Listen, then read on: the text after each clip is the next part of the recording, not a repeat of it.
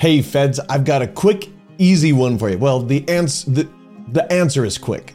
The question isn't so quick. Here it is. I'm thinking about changing jobs. I have nine years in the Army and four and a half in the VA. If I change to the post office, does the four and a half years follow me?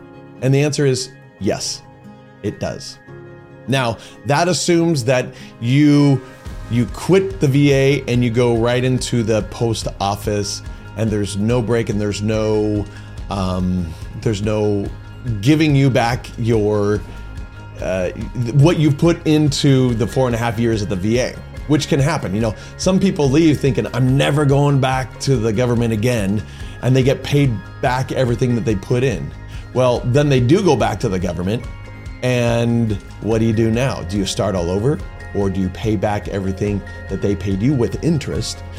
But assuming that you just went from one job to the next, yes, it all that time follows you. Now,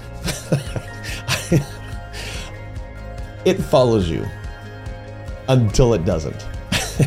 and what I mean by that is that sometimes OPM doesn't get the notice that, oh, you went over here and now that works and and we should add that all together HR and OPM, they don't always talk the best to each other. So what you have to do is make sure that when you go over that it moves over with you. It's it you have to oh, there's a whole process for it.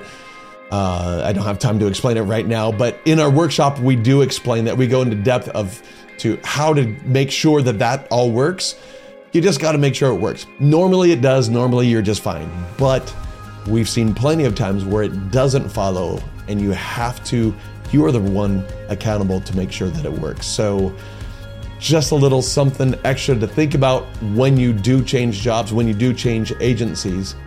So, again, I guess the, this answer isn't just nice and easy.